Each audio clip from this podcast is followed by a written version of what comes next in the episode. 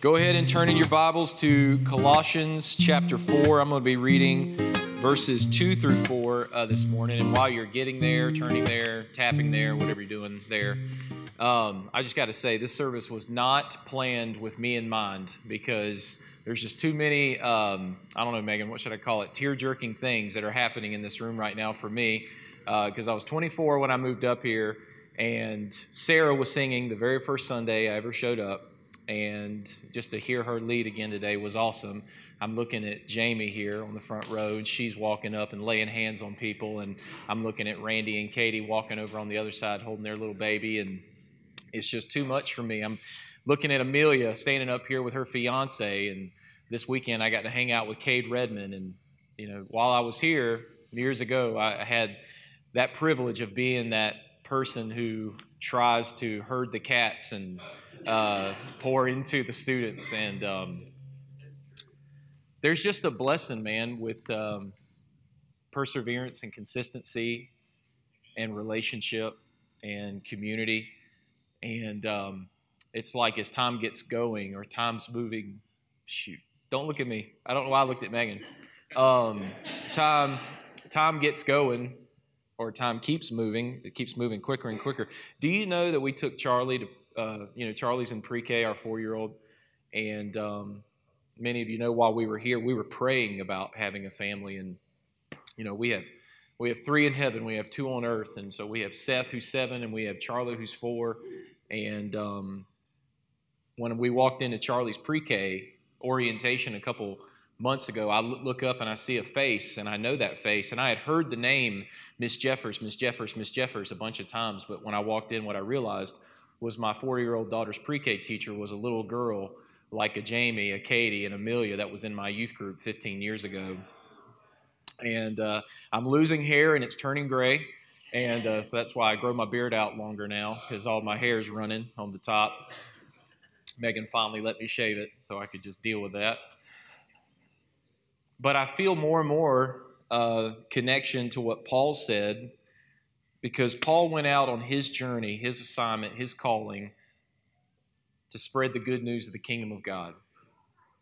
And he would go places and he would preach and he would raise up leaders and he would pour into spiritual sons and daughters and he would establish leaders in those churches and he would make sure those churches were healthy. And then he would write letters and send them to those churches. And guys we have some of those letters. We don't have all of them. We have the ones that have been preserved. That's it and there's so much more that was probably written and said and talked about. And, and so we piece together our New Testament, these, these very loving, sometimes very challenging, very difficult things that Paul and the other New Testament writers wrote. But Paul has this thing that he does that's unique uh, with the other writers. He always structures his letters in the classic Greek way of an introduction, a, a greeting, a insight into what the issues were, solutions for those issues, and then final instructions and a farewell. Those pretty standard. And so he often opens his letters by saying hello to people that he loved and talking to them. And then he would end those letters by challenging them or saying something that they needed to hear. And he would put it in the letter. And I, and I find that so interesting because those letters were circulated they were, of course, delivered first to that church, which meant that the letter would not have been read in private by those people, but instead, like we're doing today, the letter would have been read by one person to the entire assembly. So, what a cool thing for you to be sitting there in a first century church and you get a letter from Paul, the one who planted and started that movement in your town, and he mentions you by name and gives you a specific instruction. But there's this thing he says many times that I'm just starting to connect better with. He writes on numerous occasions this phrase I long to see you. I long to see you. And uh, that's one of the things about being you know, called in ministry is that God is always sending. He doesn't just save us, He sends us. And he doesn't ask us if it's convenient to be sent. It wasn't convenient when he sent Megan and I up here. It wasn't convenient when he sent us away from here. But he connects us. We're part of a body. We're part of the kingdom of God. And we have this wonderful opportunity in each other's lives to participate in what God is doing in each other's lives. We get to be a part of and witness to the work that God is doing in each other's lives. We get to see each other grow. And we get to be a part of that growth. We get to witness that and participate in that, contribute to that in some way. Some of the best questions I was ever asked by a middle schooler in a Bible study were asked by Cade Redmond and Amelia Rothwell. I learned to love the middle school cats, you know, herding that crew in that little Sunday school room because of just the questions that they asked. You know, and it's that joy that you get to see each other grow. We all help each other know God. And we all help each other know ourselves. And I believe you can't know yourself unless you know God. I believe that He loves you, He made you in His image, and He has a purpose for you. And that purpose can't be fully discovered or understood until you know Him through His Son, Jesus Christ, and you've received the gift of this new covenant, which is the Holy Spirit, who teaches you about who Jesus is, who helps you to turn from a life that you built for yourself, a way of thinking that you shaped for yourself, and accept or receive this life that He's gifted to you or this way of thinking that He's gifted to you. You don't really know who you are until you know Him. And we, as a group of people, a body, a family of faith, help each other know Him and truly know ourselves. We get to be a part of that. At the very core of it all, I think what we're all doing is we're helping each other know the truth. We're helping each other know the truth about God, about ourselves, and about each other. And I think the thing that we all help each other with, the thing that we, in a way, wage war, we wage a war for ourselves and for each other, is we wage a war against lies. We wage a war against things that feel true but are not true. From the very beginning, there has been this cosmic battle. God had communion with our first parents, Adam and Eve, in the garden. And from that story, what we learn is that there will always be a snake in the garden. There will always be a whisperer in your life telling you the things that you want to hear and disrupting your relationship with God and other people. He tells us lies that feel true. He perverts or distorts or confuses how we define good and evil. And Isaiah said it. He said, There will be a day, and there has always been days where people call good, what God calls good, evil, and what God calls evil, good. And of course, Adam and Eve, by taking of the fruit, what does the story show us is that they wanted the knowledge of good and evil. They wanted to determine good and evil for themselves. And I asked a question this week at the men's thing. I want to ask it to you too. Who in this room has suffered because someone decided good and evil for themselves? Who in here in this room has suffered as the result of someone in your life deciding good and evil for themselves?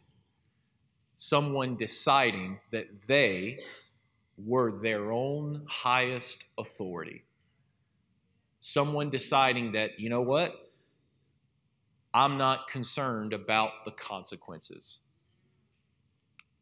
At the end of the day, when we're trying to figure out who God is, and we're trying to discover what a life looks like that God approves of, what we're really trying to determine is who is God and what does He expect of me?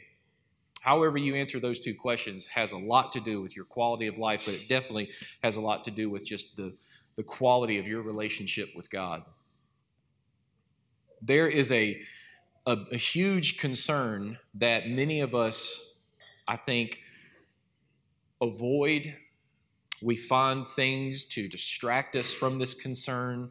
We find busyness that distracts us from this concern connected to our faith and that concern is is this is that if people don't know the truth about God then they are perishing.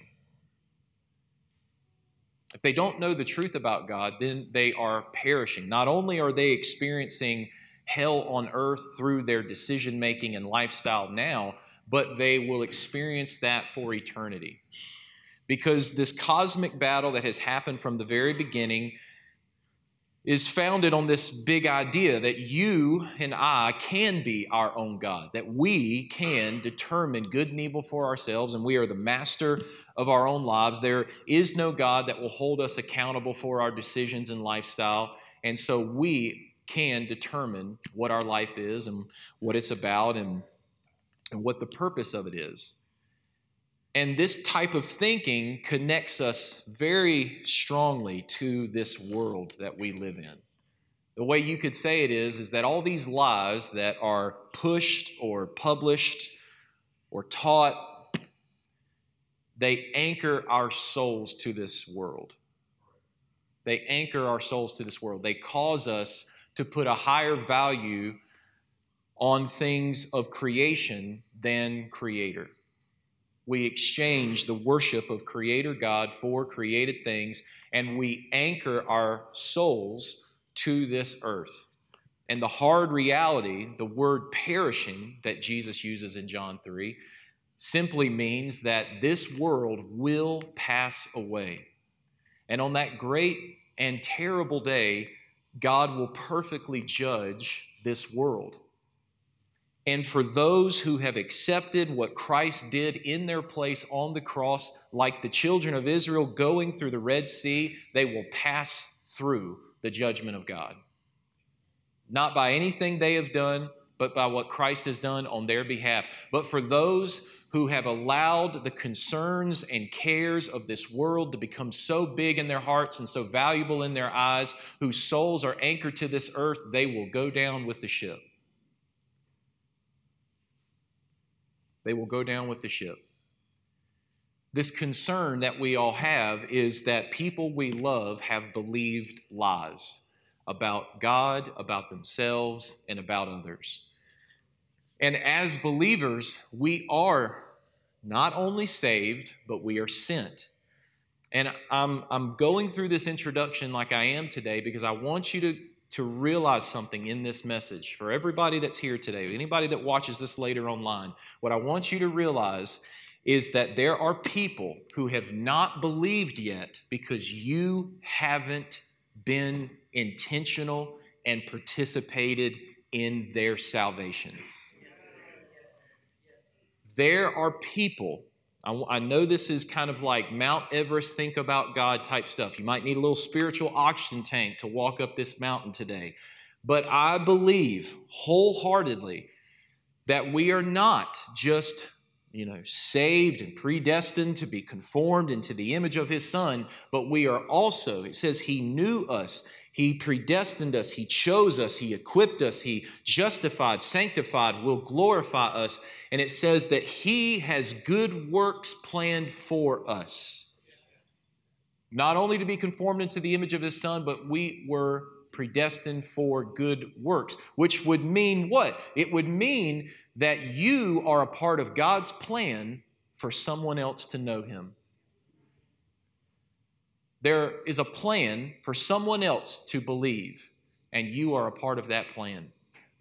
And there are people that haven't believed yet simply because you have not shared. Now, if people come in here, there's so many things that could be considered evangelism just by being in this room. I'm a teacher, and I adapt wherever I am. And for the last few years, I've been a part of a community of faith that really is not familiar with anything that has happened in this room.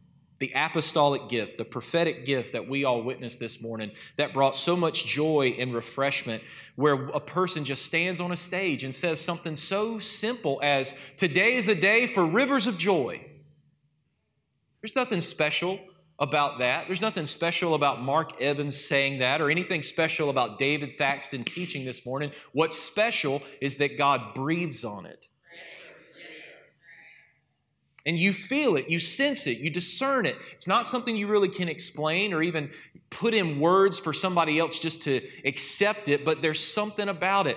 And so for me, being a part of a community, being a part of a, a, a system where you're trying to figure out good and evil, and, and together as people, you're trying to know God and trying to experience Him being a part of a community of faith consistently exposes you to the, all the things that you can experience with God. The reality is, is that we all will believe things about God that are not true simply because we have a, a value on our own opinion that's too high.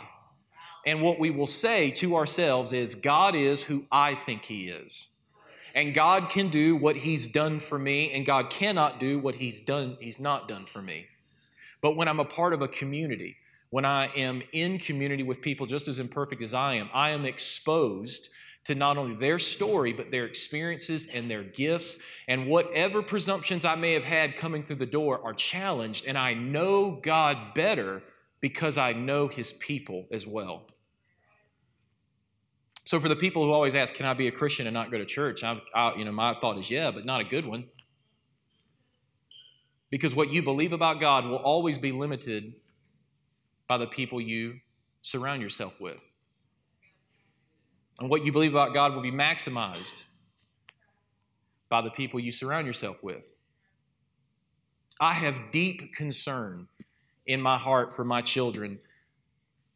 The lies that are pushed and published and written and taught and celebrated in this life and in this world that they're growing up in, I have great concern that my children will believe the lies that feel true. Just as I have a deep concern for people that I love, my friends, my family, my neighbors, who don't know God through Christ, because I know what Jesus said was true and they are perishing. And if I am a part of God's plan to help them believe, not cause them to believe, not convince them, but be a participant in God's work of persuading them to belief, I have to say, okay, God, what am I supposed to be doing? So I want to read Colossians to you. I want you to hear what Paul says at the end of his letter, what's known as his final instructions. He's writing to a group of people who he may or may not have ever seen in person at this point. What's amazing when you read the introduction to this letter is Paul mentions a man named Epaphras, just a Greek name. This man, Epaphras, best we understand, was present in Ephesus when Paul started the church at Ephesus and gave his life to Christ and went back home and was a key leader in starting the church at Colossians. But Timothy spent time there. Paul spent time there. Paul grew to love these people, especially just because of their faith and their testimony. But there's something happening in this church when Paul writes this letter that is disturbing to Paul. It's disturbing in all of our lives today in, in ways that are relevant for us. There were all kinds of disruptions and things that were happening that were causing confusion about what is true, and about what is lies, what is good and what is evil there was a movement of Gnosticism that had an influence. There was a movement of this shaman, spiritual guru type figure who was trying to paint himself off as some type of religious leader that the people should follow and that they should put their faith in him. And then there were the traditional idols or pagan gods that the people had grown up worshiping. There were all these things happening. And so the people who had become Christians had a clear understanding that we're not just saved, we're sent. When Jesus called his first disciples, he said to them, Follow me, and I will make you fishers of men. Which means the day he invited them to follow was also the day he invited them to lead. Follow me, and I will make you fishers of men. Follow, grow, go. Isn't that amazing? Believers Church, right? Follow, grow, go.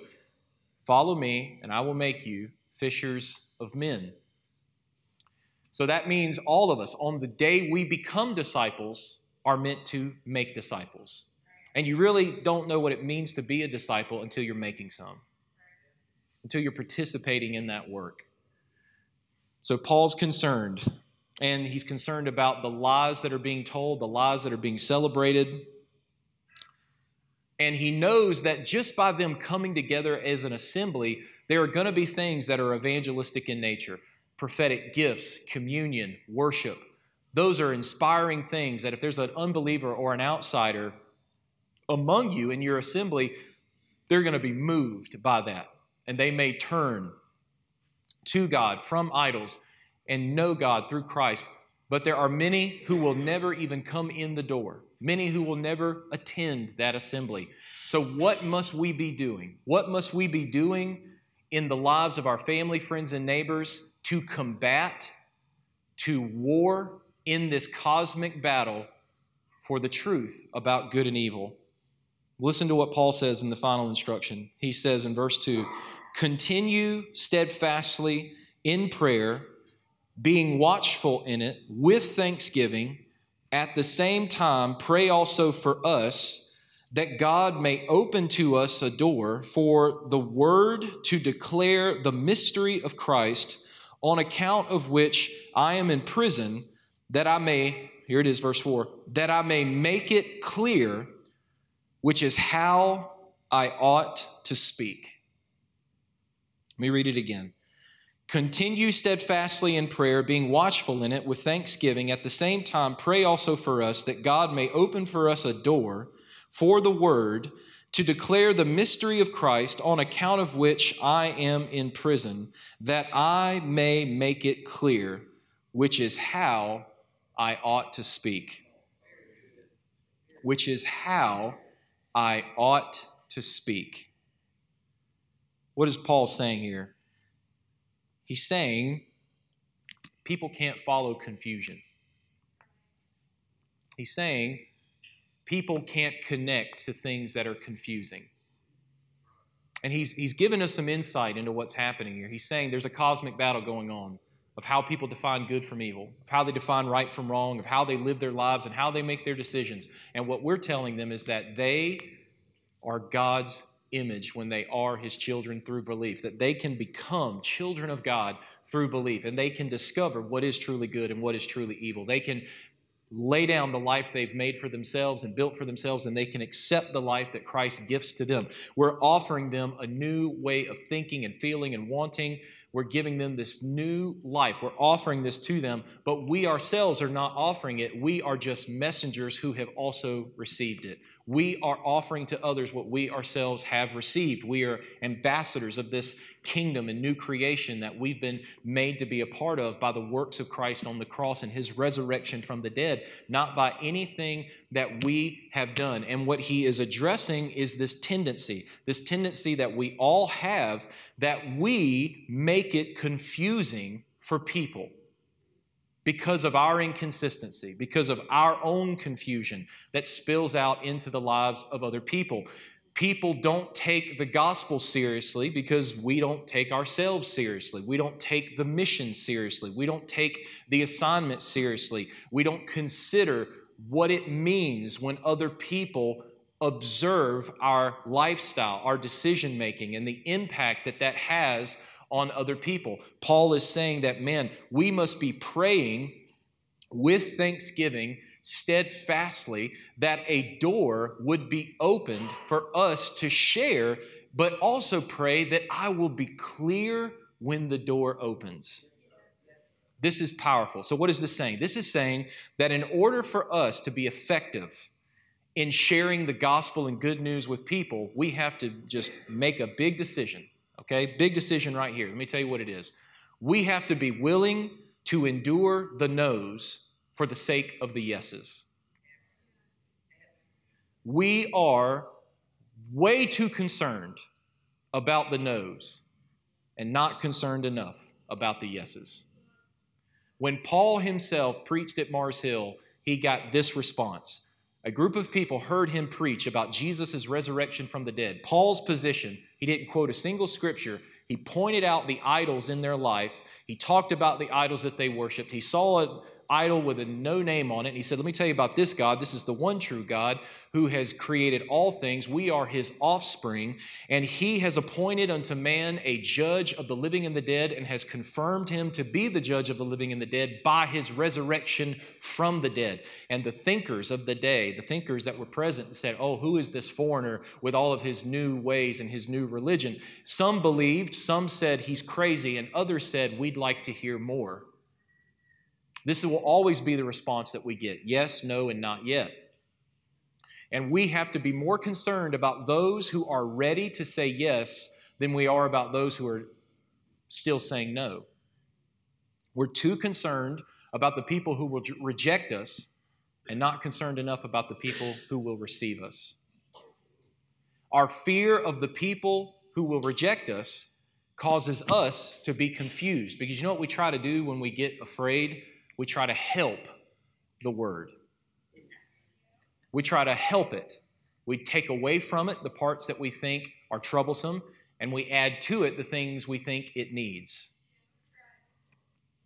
I want to read another passage to you out of Second Corinthians chapter 4. Listen to this right here. They're going to throw it on the screen for you.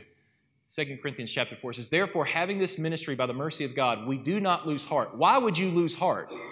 Because people aren't receiving the gospel. You're losing heart because your family and friends and neighbors haven't believed yet. You're losing heart because no matter how often you preach, no matter how often you try, no matter how much effort you make, people are not turning to Christ the way you want them to. But he says, We do not lose heart.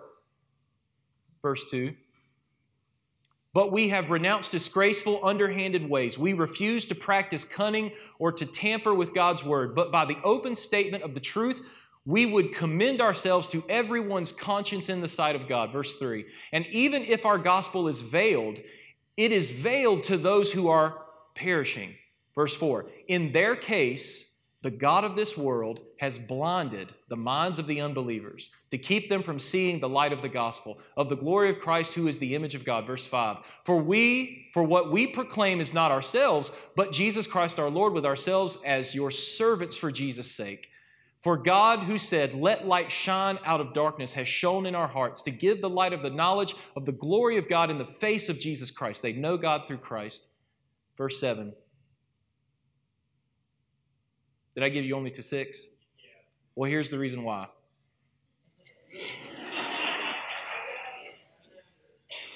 Because I want you to focus on this. I'm remembering it as I'm looking at it right now, or watching me think out loud. I want you to see what this is saying. I want you to focus on this for just a second. He's acknowledging the cosmic battle. And what he's saying is that the God of this world, just as he did in the garden, have convinced people to believe lies that feel true. And if we will preach the unadulterated truth, the light will pierce that darkness.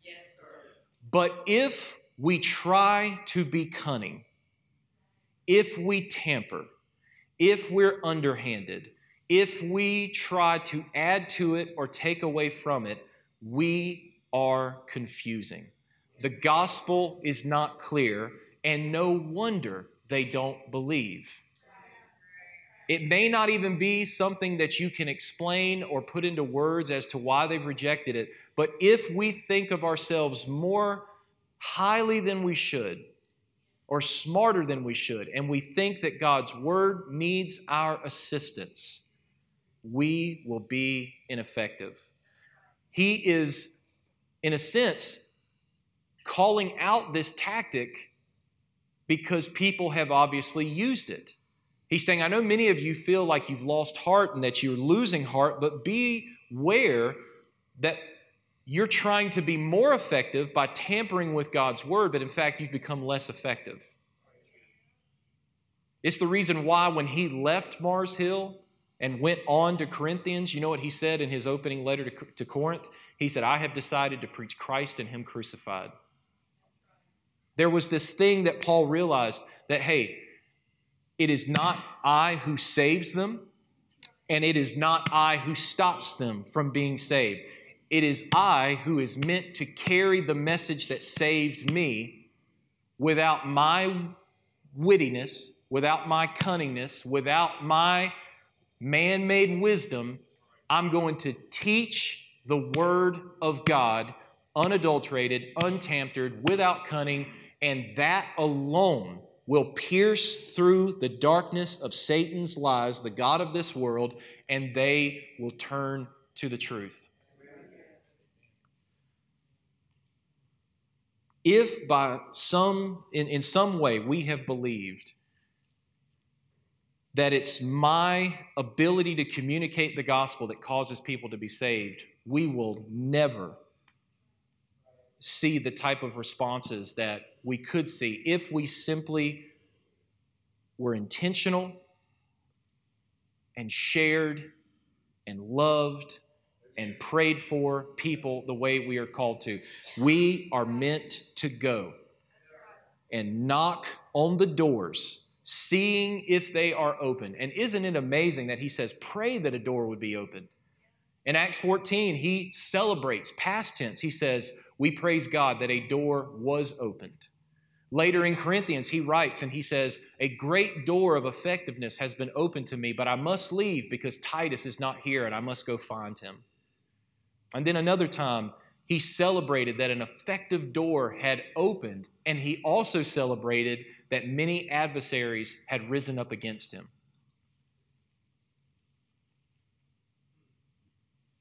By listening to Paul's words, by paying closer attention to the things that he writes, what we realize is, is that we are meant to make ourselves available to God. He needs our availability, not our ability. He has made us to be a part of this plan of saving other people through our prayers, through our preaching, and through our practice, through our practice of following Jesus in this lifestyle. He's never asked you to be perfect, He's only asked you to be focused on moving forward in your faith, making progress. Progress, not perfection. Progress is honest about its weaknesses. Somebody who's talking about their progress has to tell you where they were in order to tell you where they are. Somebody who pretends to be perfect only tells you about how good they are today.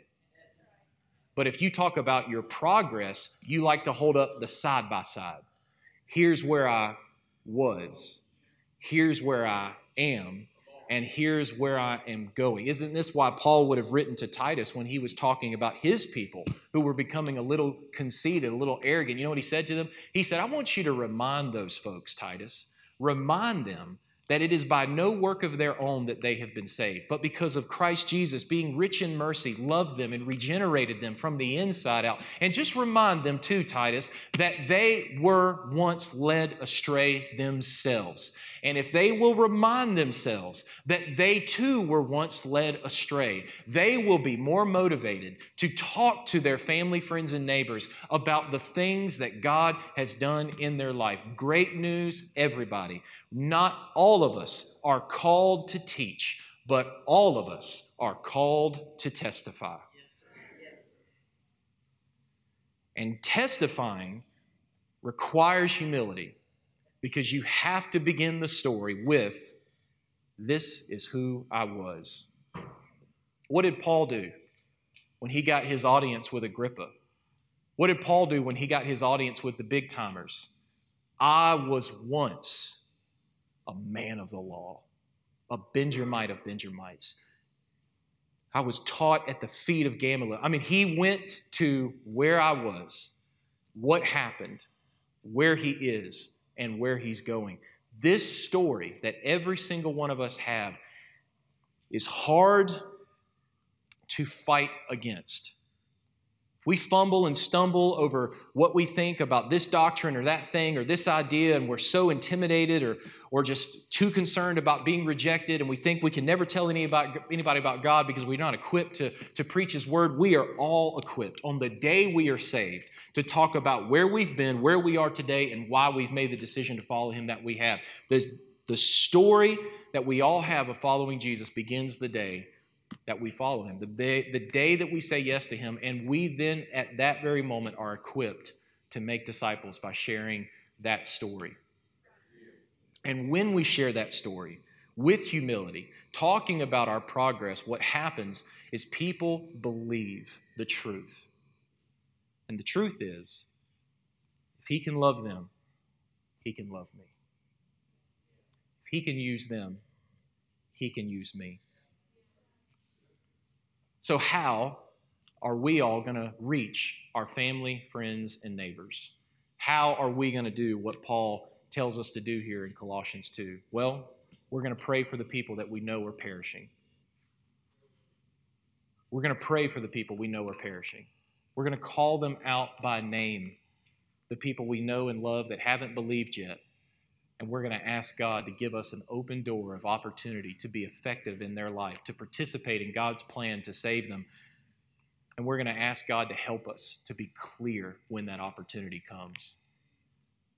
You know, when Paul was helping Titus and Timothy set up those churches and he was giving them criteria for leadership. He was telling them these are the things you should look for in a person's life in order that they would be qualified to be a leader in the church. He didn't talk about the things you would think. He didn't talk about, you know, big charisma or big personalities or a background in business or something like that. No, he talked about character traits, evidence that they were not only knowledgeable in the gospel, but that they were living the gospel. And he makes this one statement at the very end. You know what he says? He said, They should have a clear conscience about the mystery of Christ, meaning that they should know how to share the gospel. And I know this is an odd way to end, but I want to ask you that today because I think that's step one. Step one Do you have a clear conscience about the mystery of Christ that Paul is talking about in Colossians 4? Do you know what the gospel message is? Are you clear and confident on what the good news actually is? And if you're not, what a responsibility every one of us have to develop that muscle in our hearts and minds to work that muscle. And can I tell you the best way to work that muscle? Try to tell somebody about it. Not sit in your little silo, in your little bubble, trying to perfect your pitch that you're going to make to somebody. But just when the opportunity comes to begin telling somebody about what Jesus has done in your life.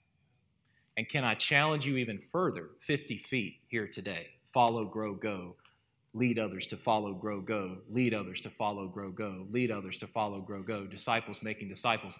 If you get so bold this week to actually take the double dog, triple dog dare of getting in your prayer closet and thinking about people, picturing their face, and pray this dangerous prayer Lord, give me an opportunity this week. Wherever I go, not just with my family, friends, and neighbors, but with strangers. Give me an opportunity, Lord. I'm ready because they are perishing. And I'm called to be a participant in this ministry of this mystery of Christ revealed in humanity. How could humanity know who God was unless He helped us know Him?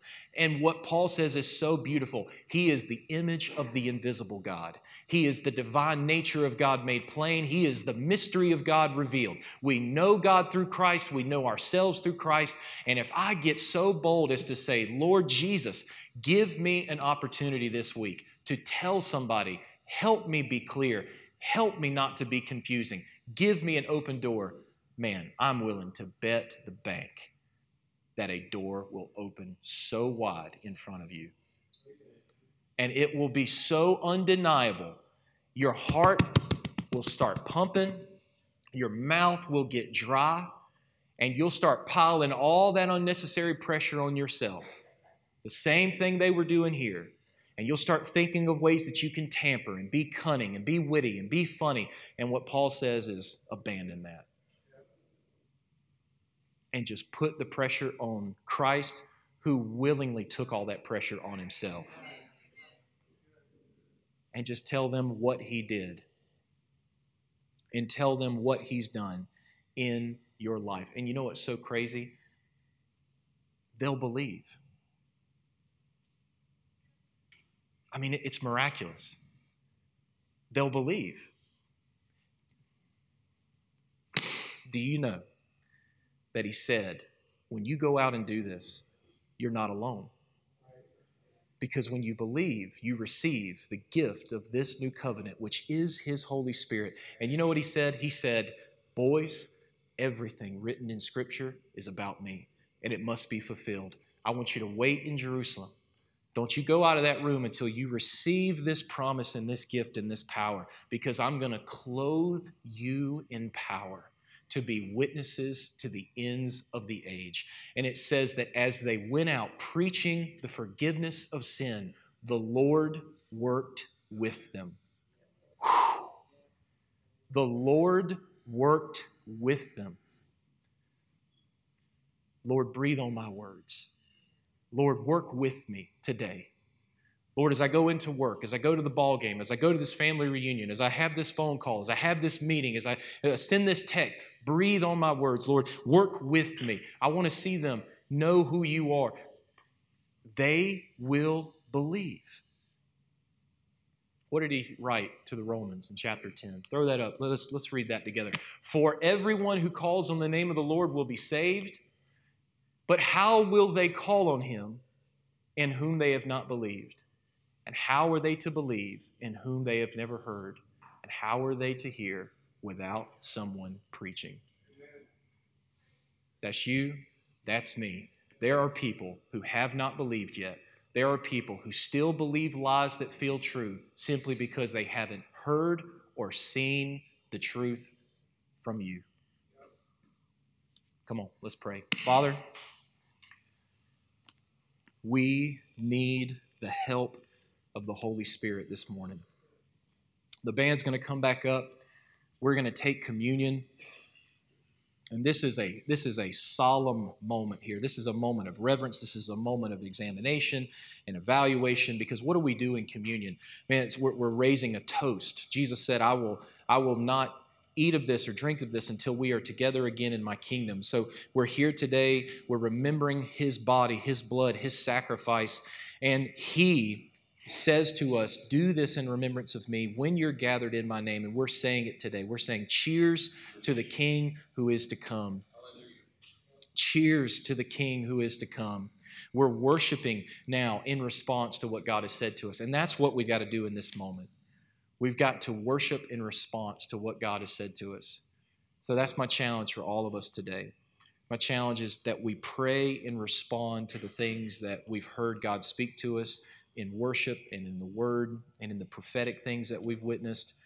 And then this communion, we would examine ourselves and remind ourselves that the way, as Colossians says, the way that Christ disarmed the principalities and powers of this age that blind people to the truth is through the cross. Because God came and lived among us. He died for us in our place. He became the curse so we could receive the blessing of a relationship with God, that He would be our Father and our friend. So let's examine ourselves today as we worship and as we take communion. Pastor Mark's coming now. He's going to give us more instruction. But let's respond. Let's think about what we've heard and let's have that conversation with God before we leave this place.